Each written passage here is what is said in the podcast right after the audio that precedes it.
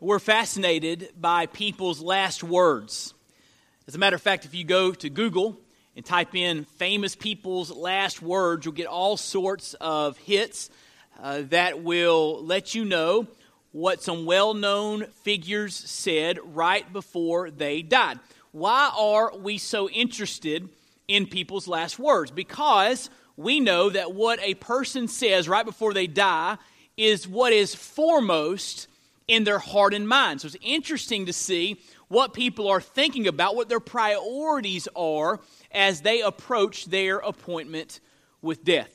Well, this morning in our text, we're going to see Paul's last words to some leaders of a church that he loved dearly. Now, he was not uh, about to die I- immediately, but he knew because God had revealed it to him that he would no longer see these folks that he loved face to face. He knew that hard times were coming, and so these are these are his last words to that church, his last opportunity to impart uh, what he wanted to impart to these leaders and to that church. And so, by studying these words, we see what's foremost in Paul's heart and his mind, and it's fascinating. So, keeping that in mind, look with me in Acts chapter 20. Acts chapter 20.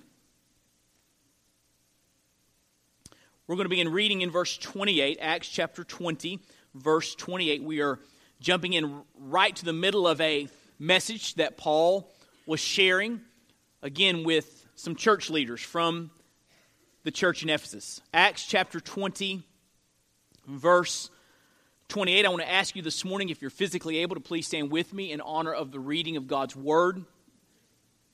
God's Word is living and active and sharper than any two edged sword. God's word is truth with no mixture of error. And I'm grateful today for the word of God. How about you? Acts chapter 20, verse 28, the Bible says, Pay careful attention to yourselves and to all the flock in which the Holy Spirit has made you overseers to care for the church of God, which he obtained with his own blood. I know that after my departure, fierce wolves will come in among you, not sparing the flock. And from among your own selves will arise men speaking twisted things to draw away the disciples after them. Therefore, be alert, remembering that for three years I did not cease night or day to admonish everyone with tears. And now I commend you to God and to the word of his grace, which is able to build you up and to give you the inheritance among all those who are sanctified. I coveted no one's silver or gold or apparel. You yourselves know that these hands minister to my necessities and to those who were with me. And in all things, I've shown you that by working hard in this way, we must help the weak and remember the words of the Lord Jesus, how he himself said, It is more blessed to give than to receive. When he had said these things, he knelt down and prayed with them all. And there was much weeping on the part of all. They embraced Paul and kissed him, being sorrowful most of all because of the word he had spoken, that they would not see his face again. And they accompanied him to the ship. Let's pray together this morning.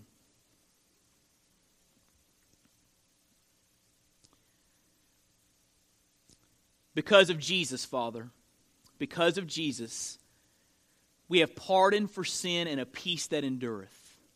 And we are so grateful that because of the finished work of Christ, our sins have been washed away and we have been brought into a personal relationship with you, whereby we can call you Father. That is awesome. We are grateful for this relationship, and we are grateful for this opportunity to come and gather and focus on who you are and what you've done for us. And now, Lord, as we study your word, I pray that you would move in our midst by your Spirit. I pray the Holy Spirit of God would anoint me as I preach and anoint the hearers as they listen, that the word of God would grip our hearts that we would, Lord, be changed and transformed by your truth. We love you and we want to live in a way that glorifies you, and we need your help. And so, Lord, help us in these moments. We lift up this time to you and place it in your hands. It's in Jesus' name that we pray. Amen. Thank you. You can be seated. As we saw last week, we are following Paul on what scholars call his third missionary journey during his third missionary journey. He spent over two years uh, with the Christians in the city of Ephesus, spent a great deal of time there, and the gospel reached in uh, to all of Asia. And after a great riot in Ephesus, Paul left that city and journeyed into Macedonia and to Greece and spent some time there. But then he felt led by the Lord to begin to journey back toward uh, Jerusalem. He wanted to be back to that city by the Feast of Pentecost and do ministry there and meet with the believers there and the church leaders there. And so we find ourselves journeying with Paul on his way back to Jerusalem. Now, when he got near Ephesus, Paul decided not to stop in Ephesus. Uh, again, he, he had a fond affection for the church there. They had a fond affection for him, and he knew if he stopped, they would just insist that he stay. Hey, come on, one more day, Paul. One more week. Just stay just a little bit longer. And he would have a hard time getting away from them, getting to Jerusalem by Pentecost. And so he decided to sail around Ephesus and to stop at a place called Miletus. And he wisely called for the leaders of the church in Ephesus to come to him so he could share some things with them that they could in turn apply to their leadership of that church that he loved so much. And so, because Paul knows being led by the Spirit. He's going into some difficulty. Paul believes this is the last time he will see these leaders face to face. And he's sharing some last words with them, kind of the things that are foremost on his uh, heart and his mind. And this sermon is really, really, really powerful. We began studying the sermon he shared last week, and the first half of the sermon could be uh, summarized by the heading Paul's example. He shared with them his example of how he had lived uh, before them and how he had set an example for them to follow. Uh, but the second half of the sermon is really Paul's encouragement to the leaders, to the church there in the city of Ephesus. And this encouragement comes with some urgency. Notice what it says there in verse 25. Paul says, Now, behold, I know that none of you among whom I've gone about proclaiming the kingdom will see my face again. So, th- again, this is his last shot, he believes, to speak and impart truth and wisdom to these leaders. And so he has an urgency in this message. And then look what it says down in verse 38.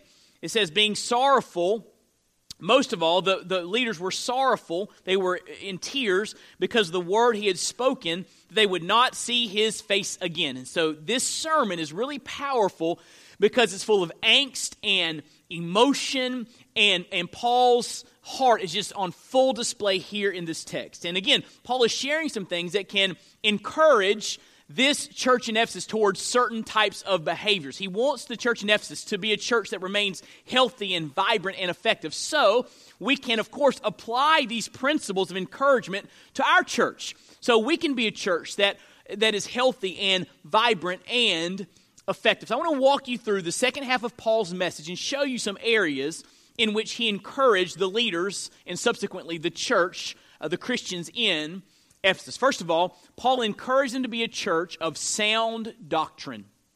He encouraged them to be a church of sound doctrine. Look what it says there in verse 28. Pay careful attention to yourselves and to all the flock. Verse 31. Therefore, be alert. And so he uses two different uh, phrases here be on guard, be alert. He's calling them to vigilance. As you look at the unfolding sermon, Paul is calling them to vigilance in the area of doctrine.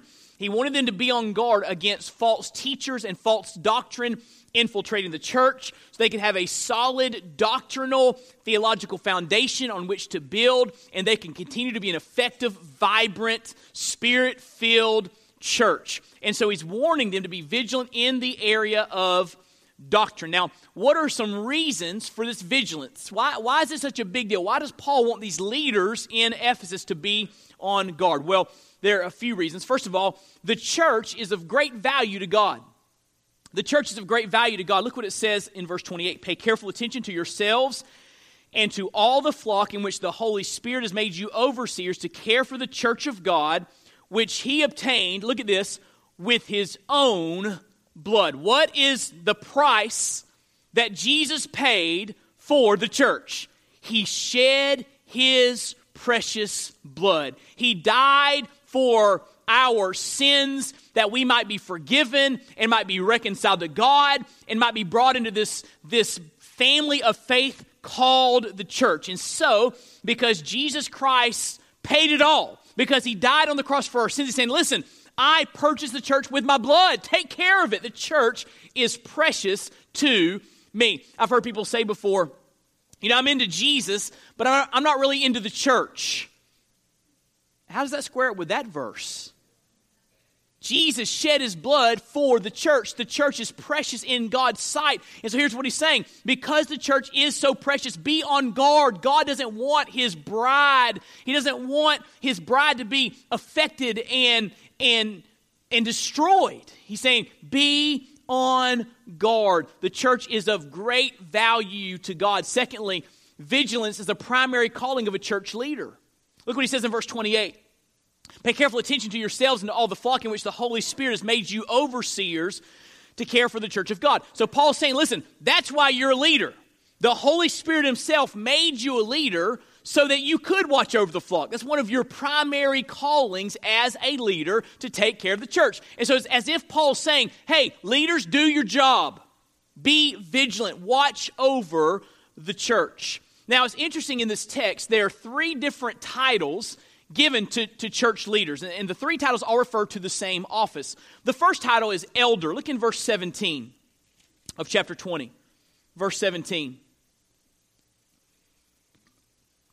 Now, from Miletus, he sent to Ephesus and called the elders of the church to come to him. That word elders is the Greek word presbyteros, is where we get the word Presbyterian from. And it speaks of the spiritual maturity of the leaders of the church. They are often throughout the New Testament called elders. And he says here, he called the elders of the church. That's one word used for the role of church leadership. The second role is the word overseer. Look in verse 28. Pay careful attention to yourselves and to all the flock in which the Holy Spirit has made you overseers. That word is the word episkopos in the Greek language, where we get the word Episcopalian from. So you see that some denominations use Greek words for leadership as a way to uh, name their, uh, their, their group. And so this is the word episkopos. And the word overseer in the Greek language carries with the idea that the church leaders are to make sure the church is functioning properly, to make sure the ch- church is running as it is supposed to run. They are providing oversight to the overall function of the family of faith. But there's a third word, a third title that's used for church leaders here in this text. Look what it says in verse 28.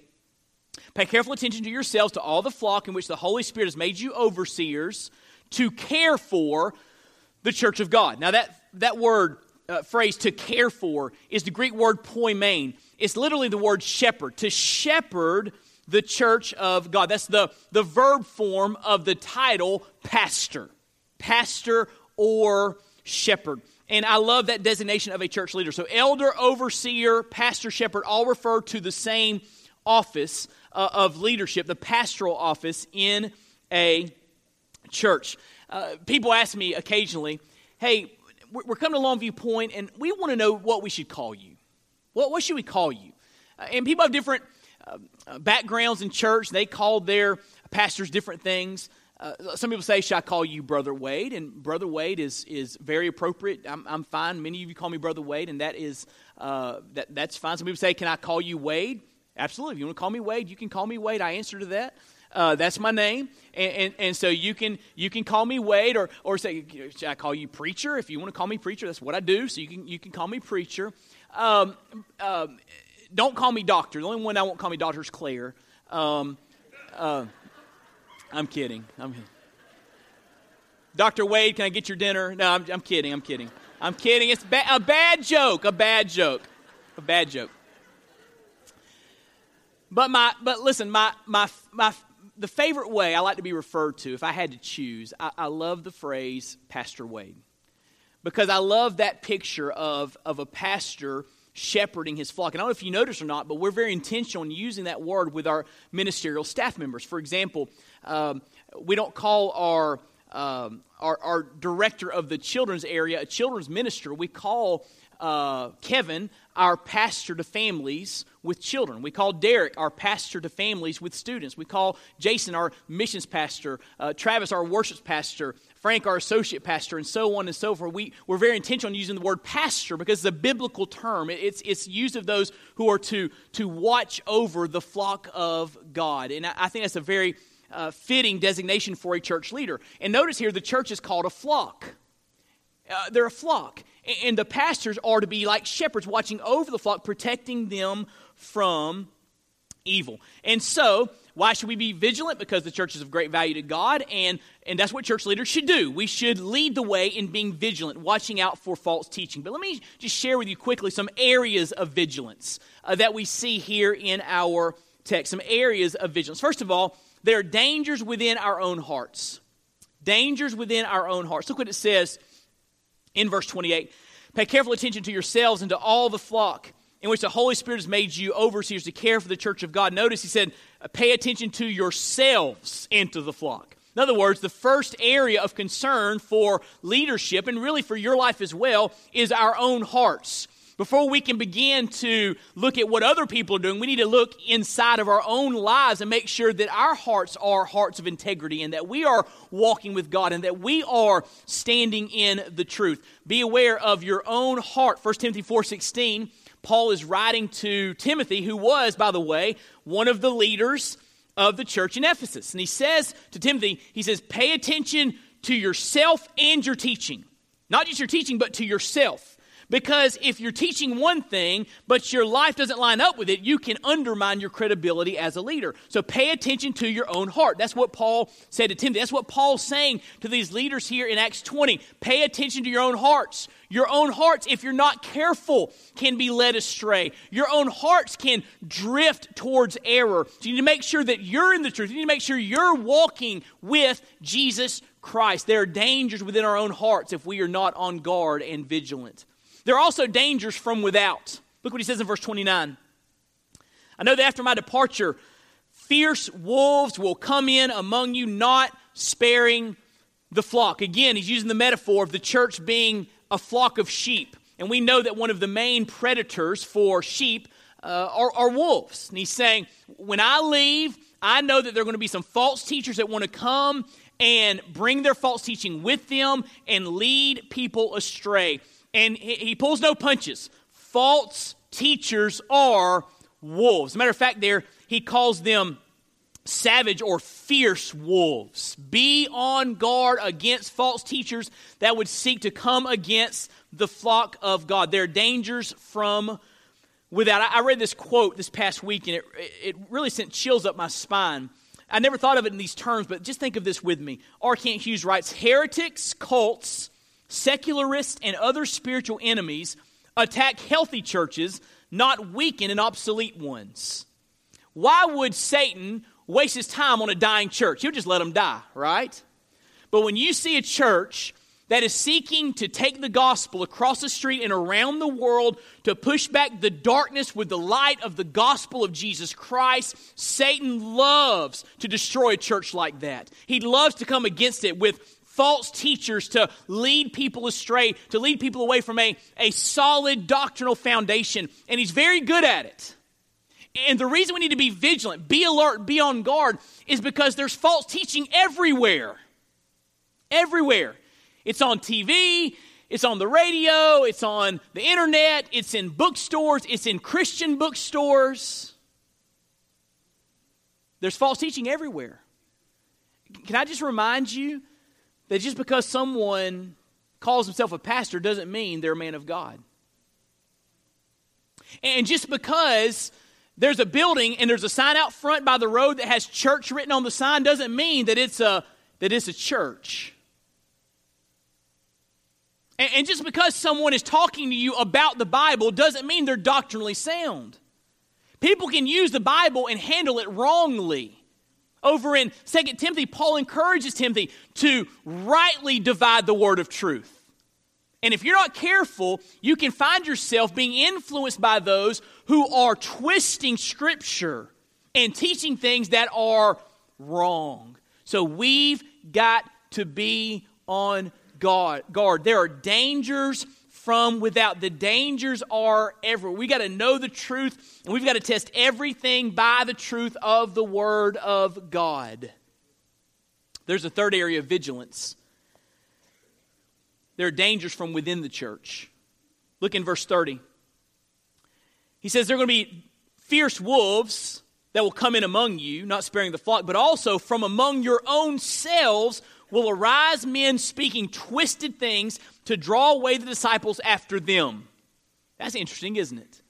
One of Satan's favorite strategies is to plant right in the middle of a body of believers a false teacher that is likable and engaging and begins to curry influence with a group of people. And once they have that influence, that relationship, then they begin to teach things that are antithetical to the Word of God. And they begin to, in a very subtle way, begin to lead people away from the truth. So we've got to be on guard uh, from those rising up among our church.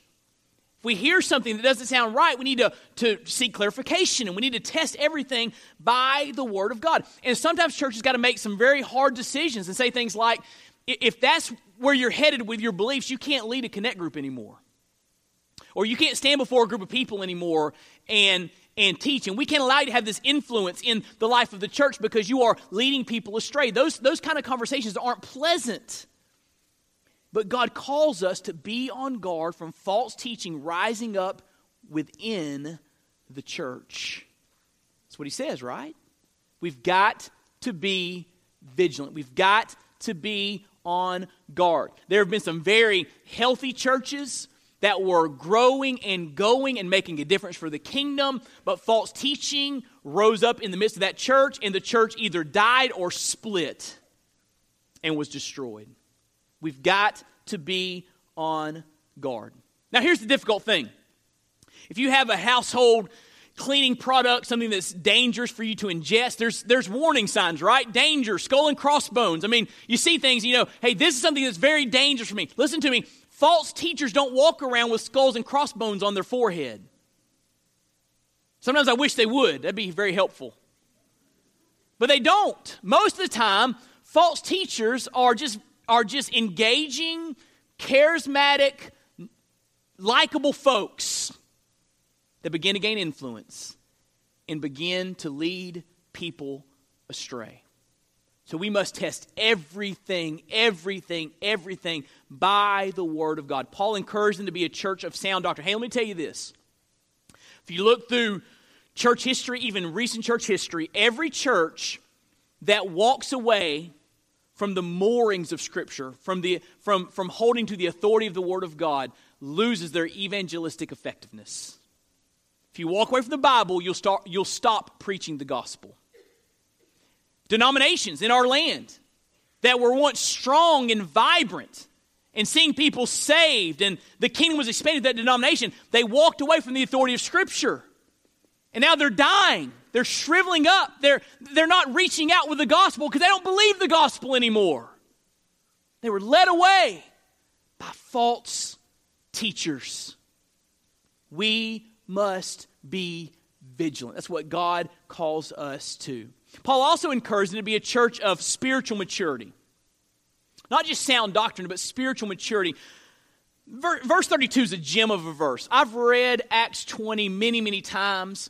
And for some reason, this past week, as I was studying this chapter, verse 32 just leapt off the page. You ever been reading your Bible and a verse just leaps off the page? I mean, it just shines really brightly.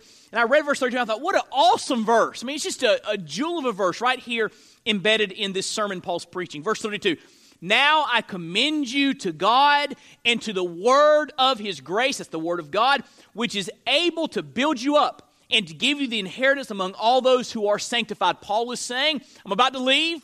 I'll no longer be with you face to face. I won't have that daily FaceTime with you, that daily influence with you, but I trust God.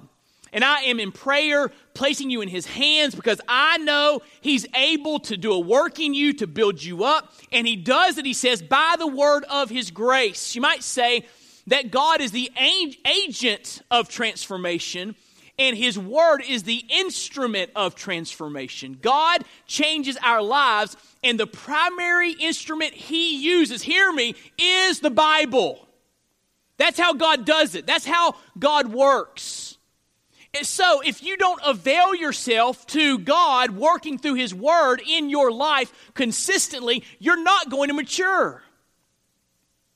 It's just not going to happen. If you go home today and put your Bible on a shelf somewhere and don't touch it again until next Sunday morning, guess what? You won't be any further down the road spiritually than you were when you left the church today. You will not grow apart from availing yourself to God's transformation, which He affects through His Word. I, I was laughing with somebody this past week uh, in, in a counseling situation. Basically, it always comes back to you need to read your Bible. you name it. I mean, you name the issue, right?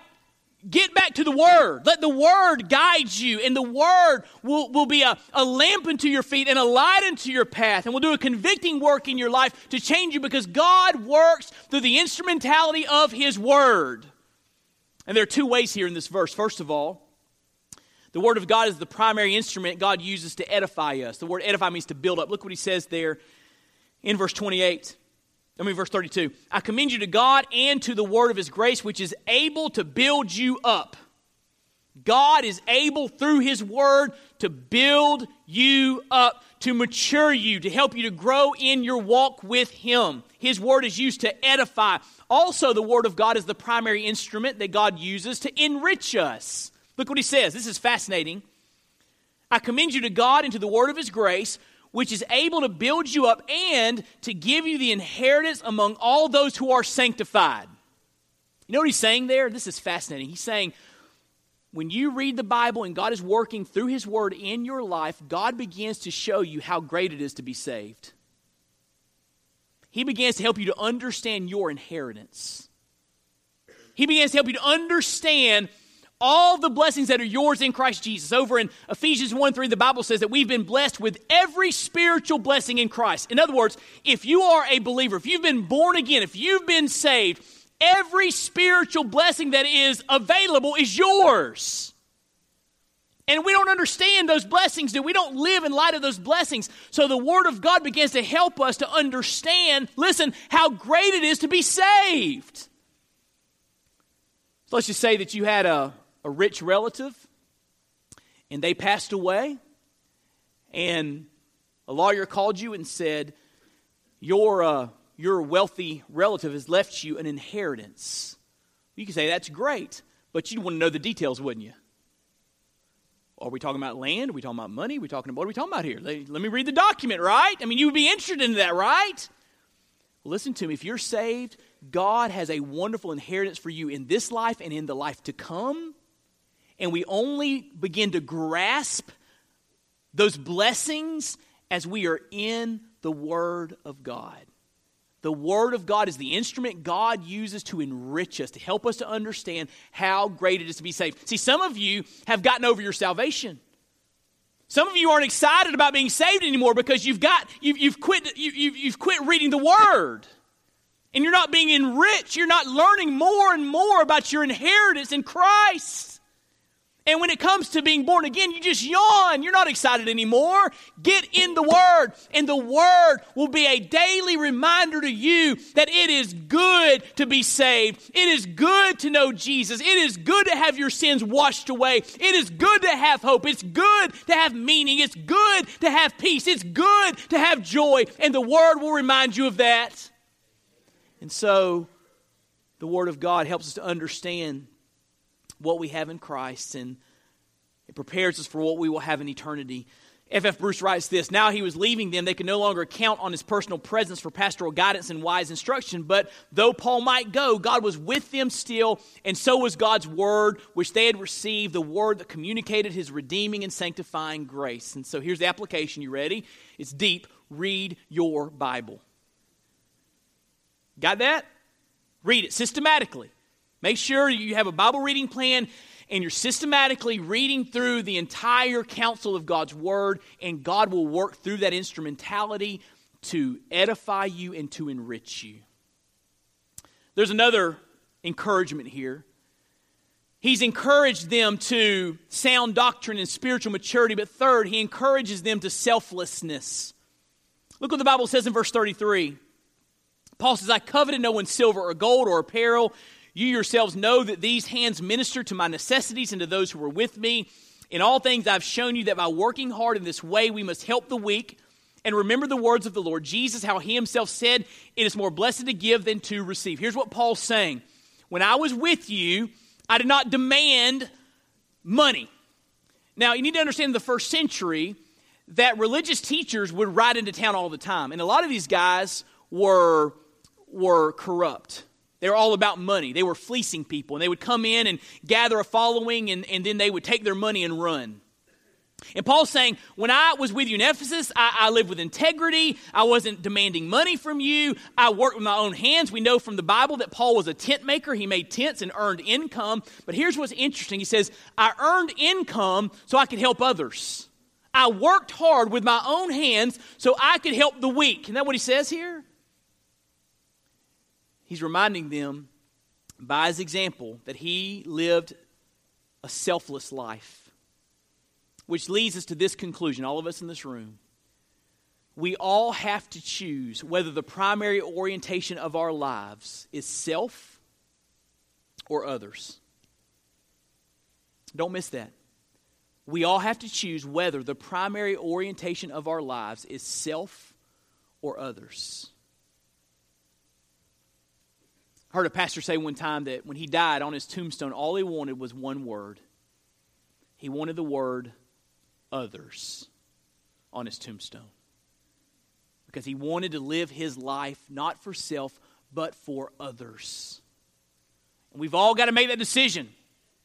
Is my life going to center around me, or am I going to be a vessel in the hands of God through whom He can work and touch others?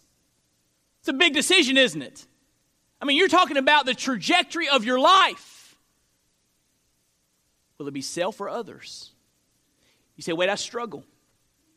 I struggle with my stuff and wanting more stuff and enjoying my stuff and thinking that stuff's going to make me happy. I, I just, wait, I'm, I deal with materialism, like all of us do in this room, by the way. Right? We live in America. Compared to 75% of the world, you are filthy rich. We all struggle with materialism. So, how do we get to this place where it's not about us, it's about others? He gives us some insight in this text. Giving is the antidote to selfishness. Look what he says. He says, in all things, I've shown you that by working hard in this way, we must help the weak. And remember the words of the Lord Jesus, how he himself said, It is more blessed to give than to receive. Now, here's what's interesting that quote is not found in the Gospels. This is something Jesus said that's not recorded by the Gospel writers. But Paul, under the inspiration of the Holy Spirit, reminds us that, Paul, that Jesus said that. And Jesus said, It is more blessed to give than to receive. So, if we will learn to be givers, then we will see the grip of materialism losing its hold on our lives and hearts. But you got to be a giver, you got to be intentional. Johnny Hunt's a pastor that I respect and enjoy listening to. Johnny Hunt is famously quoted as saying, You are never more like Jesus than when you give. Think about that. I mean, Jesus came to earth to give, right? He, he went to the cross to give. And we're never more like Jesus than when we give. It is always more blessed to give than to receive. That's selflessness. But there's a fourth encouragement we'll be through. There's an encouragement towards sound doctrine. Uh, there's an encouragement towards spiritual maturity, encouragement towards selflessness, but last, encouragement towards surrender. Surrender. We find this in the last part of this passage. Paul's done with the sermon, but Paul doesn't, doesn't tell them to surrender, he exemplifies it. He, he lives it out before them. He exemplifies surrender in three acts. I want to show you from this last little paragraph three acts of surrender, total surrender. The first one is bowing. Look what it says there in verse 36. When he had said these things, he knelt down. He knelt down. Now, I understand that there are many ways to pray. The Bible gives us different postures for prayer, and the Bible gives us great freedom in prayer. You can pray standing up, you can pray walking down the road, you can pray in your car on your commute to work. You can pray at your dining room table. You can pray in your easy chair. You can pray laying in your bed at night. They're all different ways to pray. But there's something significant about the posture of bowing. When you actually bow down and get on your knees, you are signaling by your posture surrender. You're my king. You're my Lord. I'm your servant. I'm, I'm bowing before you in recognition that you call the shots, Lord. That's what bowing communicates to our hearts and to our minds. I understand that some may not be physically able to bow or to bow for longer periods of time, but if that's the case with you, you just, just say the Lord, I'm bowing my heart right now. I'm bowing my heart. But there's something significant about bowing your knees before the Lord. And as Paul finishes the sermon, he's commending them to the grace of God, which is able to build them up. He's getting ready to continue on his journey of, of danger and trouble he knew was coming. He what? He bows down. He bows. A posture of surrender. Can I just encourage you to build into your Christian life bowing, getting on your knees before the Lord. I'm telling you, it's spiritually therapeutic to bow. It's good for your heart, it's good for your mind, it's good for your soul. It indicates something very important when you go to God in prayer, bowing. The second act of total surrender is prayer. Verse 36, it says, When he said these things, he knelt down and prayed with them all. Why does Paul pray? Because Paul knows how much he needs the Lord. He knows how much the church needs the Lord. You see, prayer is an expression of dependence, and prayerlessness is an expression of self sufficiency. Now, I want you to hear me carefully. When you don't pray about your life, you know what you're saying to God? Hey, God, I got this. I can handle it, my own strength, my own wisdom. I'll, I'll figure it out. I'll manage. I got this, God. I don't need your help. Now, you, you would say, I would never say that to God. Well, that's what you say when you don't pray. Right? When you don't pray, you're saying, God, I got this.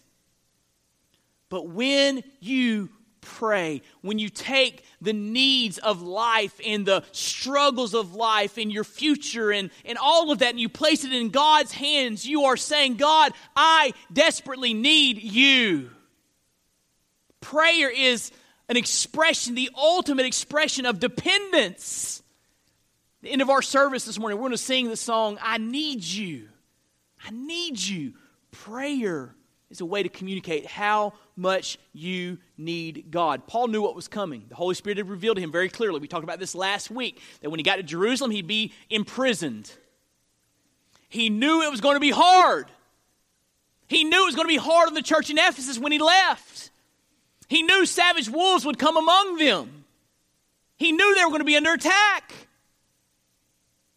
And so, in desperation, Paul prepares to say his final goodbye, what does he do? He bows down and he prays. But there's a third act of total surrender, and it's obedience. Obedience. It's interesting to see what happens when he gets up off of his knees. Look in verse 37. There's much weeping on the part of all they embraced Paul and kissed him. That was cultural. People kissed a lot back in those days, you know, maybe on the cheek. And you still go in areas in the world today where people, they'll kiss you on the cheek when you enter a new area. Even, you know, men will kiss men on the cheek. And, and I'll be honest with you, that's a little weird for me. And, and, and, and we don't do that here. So don't kiss me. Listen, the only lips I want on my cheek are Claire's. All right? But here they kiss, and it, it, just speaks of their emotion, all right? They're, they're weeping, they're embracing, and, and, they, and they kiss him, being sorrowful most of all because the word he had spoken, look at this, that they would not see his face again, and they accompanied him to the ship. What does Paul do after he prays? He gets up off of his knees and he moves forward in obedience. He knew what was coming, but he willingly got on the boat, didn't he? Headed towards certain imprisonment, headed towards certain affliction, Paul obeyed. And obedience can be scary and it can be hard. But if we trust God, we will follow him wherever he leads. Obedience is the ultimate expression, isn't it, of surrender? God, I'm going to do what you tell me to do. No matter what happens, I'm going to follow Jesus. Where's that resolve in the church today?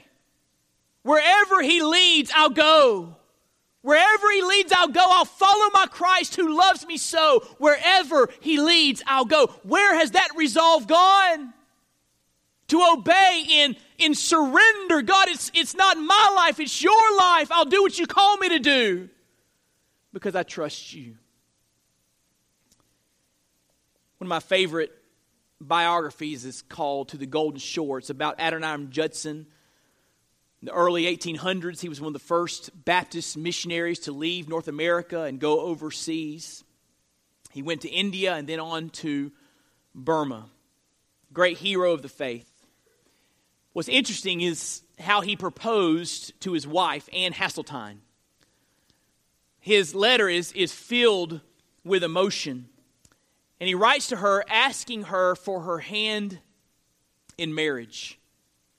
Because he knew that if she said yes, he knew what was waiting for his beloved. He knew that she would probably encounter great difficulties because she would go with him to the other side of the world. As a matter of fact, Adoniram Judson also wrote a letter to Anne Hasseltine's father. And he said to her, it said to his, her father, Are you willing to give your daughter's hand to me in marriage, knowing you'll probably never see her again until heaven? Can you imagine going to a potential father in law with that? But then he writes to Anne Hasseltine, and in, in that letter, he includes some words of anticipation. He includes some poetic elements to the letter. Here's the, here's the verses that he, he writes. By foreign hands thy dying eyes were closed. By foreign hands thy decent limbs composed. By foreign hands thy humble grave adorned. You know what he's saying to the woman he wants to marry? If you marry me and we leave and go to Burma, probably foreign hands are going to lay you to rest. You're going to die over there. You'll never see your family again. You'll never enjoy the comforts of North America again. You're going to die on the other side of the world if you say yes. Which, by the way, is exactly what happened. Anne Hasseltine married Adoniram Judson and died in Burma. So, what is that? That is total surrender.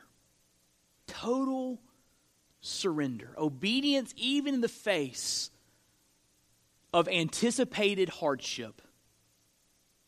And Paul exemplifies this surrender by getting up off of his knees and getting onto the boat that would take him into the heart of danger and trouble.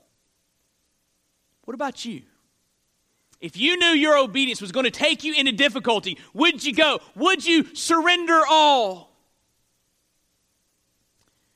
And so Paul encourages the leaders so that they could encourage the church in Ephesus because he wanted that church to be vibrant and effective and healthy. And by application, we can take these principles and apply them to our church so we can be vibrant and, and healthy and alive for the glory of God. So here's the point. I want to sum this up for you. And by the way, the point that I'm about to give you is not the final point because I, I rewrote it. So I've got the point, then I got another point. All right? Let me give you the point that's on your notes for you OCD folks that want the blank filled in, okay? We need encouragement to constantly strive to be a healthy body of believers. We need encouragement to constantly strive to be a healthy body of believers. That's okay, but I rewrote it this weekend because I like this better. Here's the new point. Write this down. You ready? And I think they put it up on the screen. We need to be on guard and in the Word so that we can impact others for the glory of God. I like that better. I think that sums up this sermon. We need to be on guard and in the Word so that we can impact others for the glory of God. That's what the sermon is about, this passage is about, and this is how we want God to work in our midst. Vigilant in the Word of God, selfless, so that God's glory will shine brightly in our church as His kingdom expands.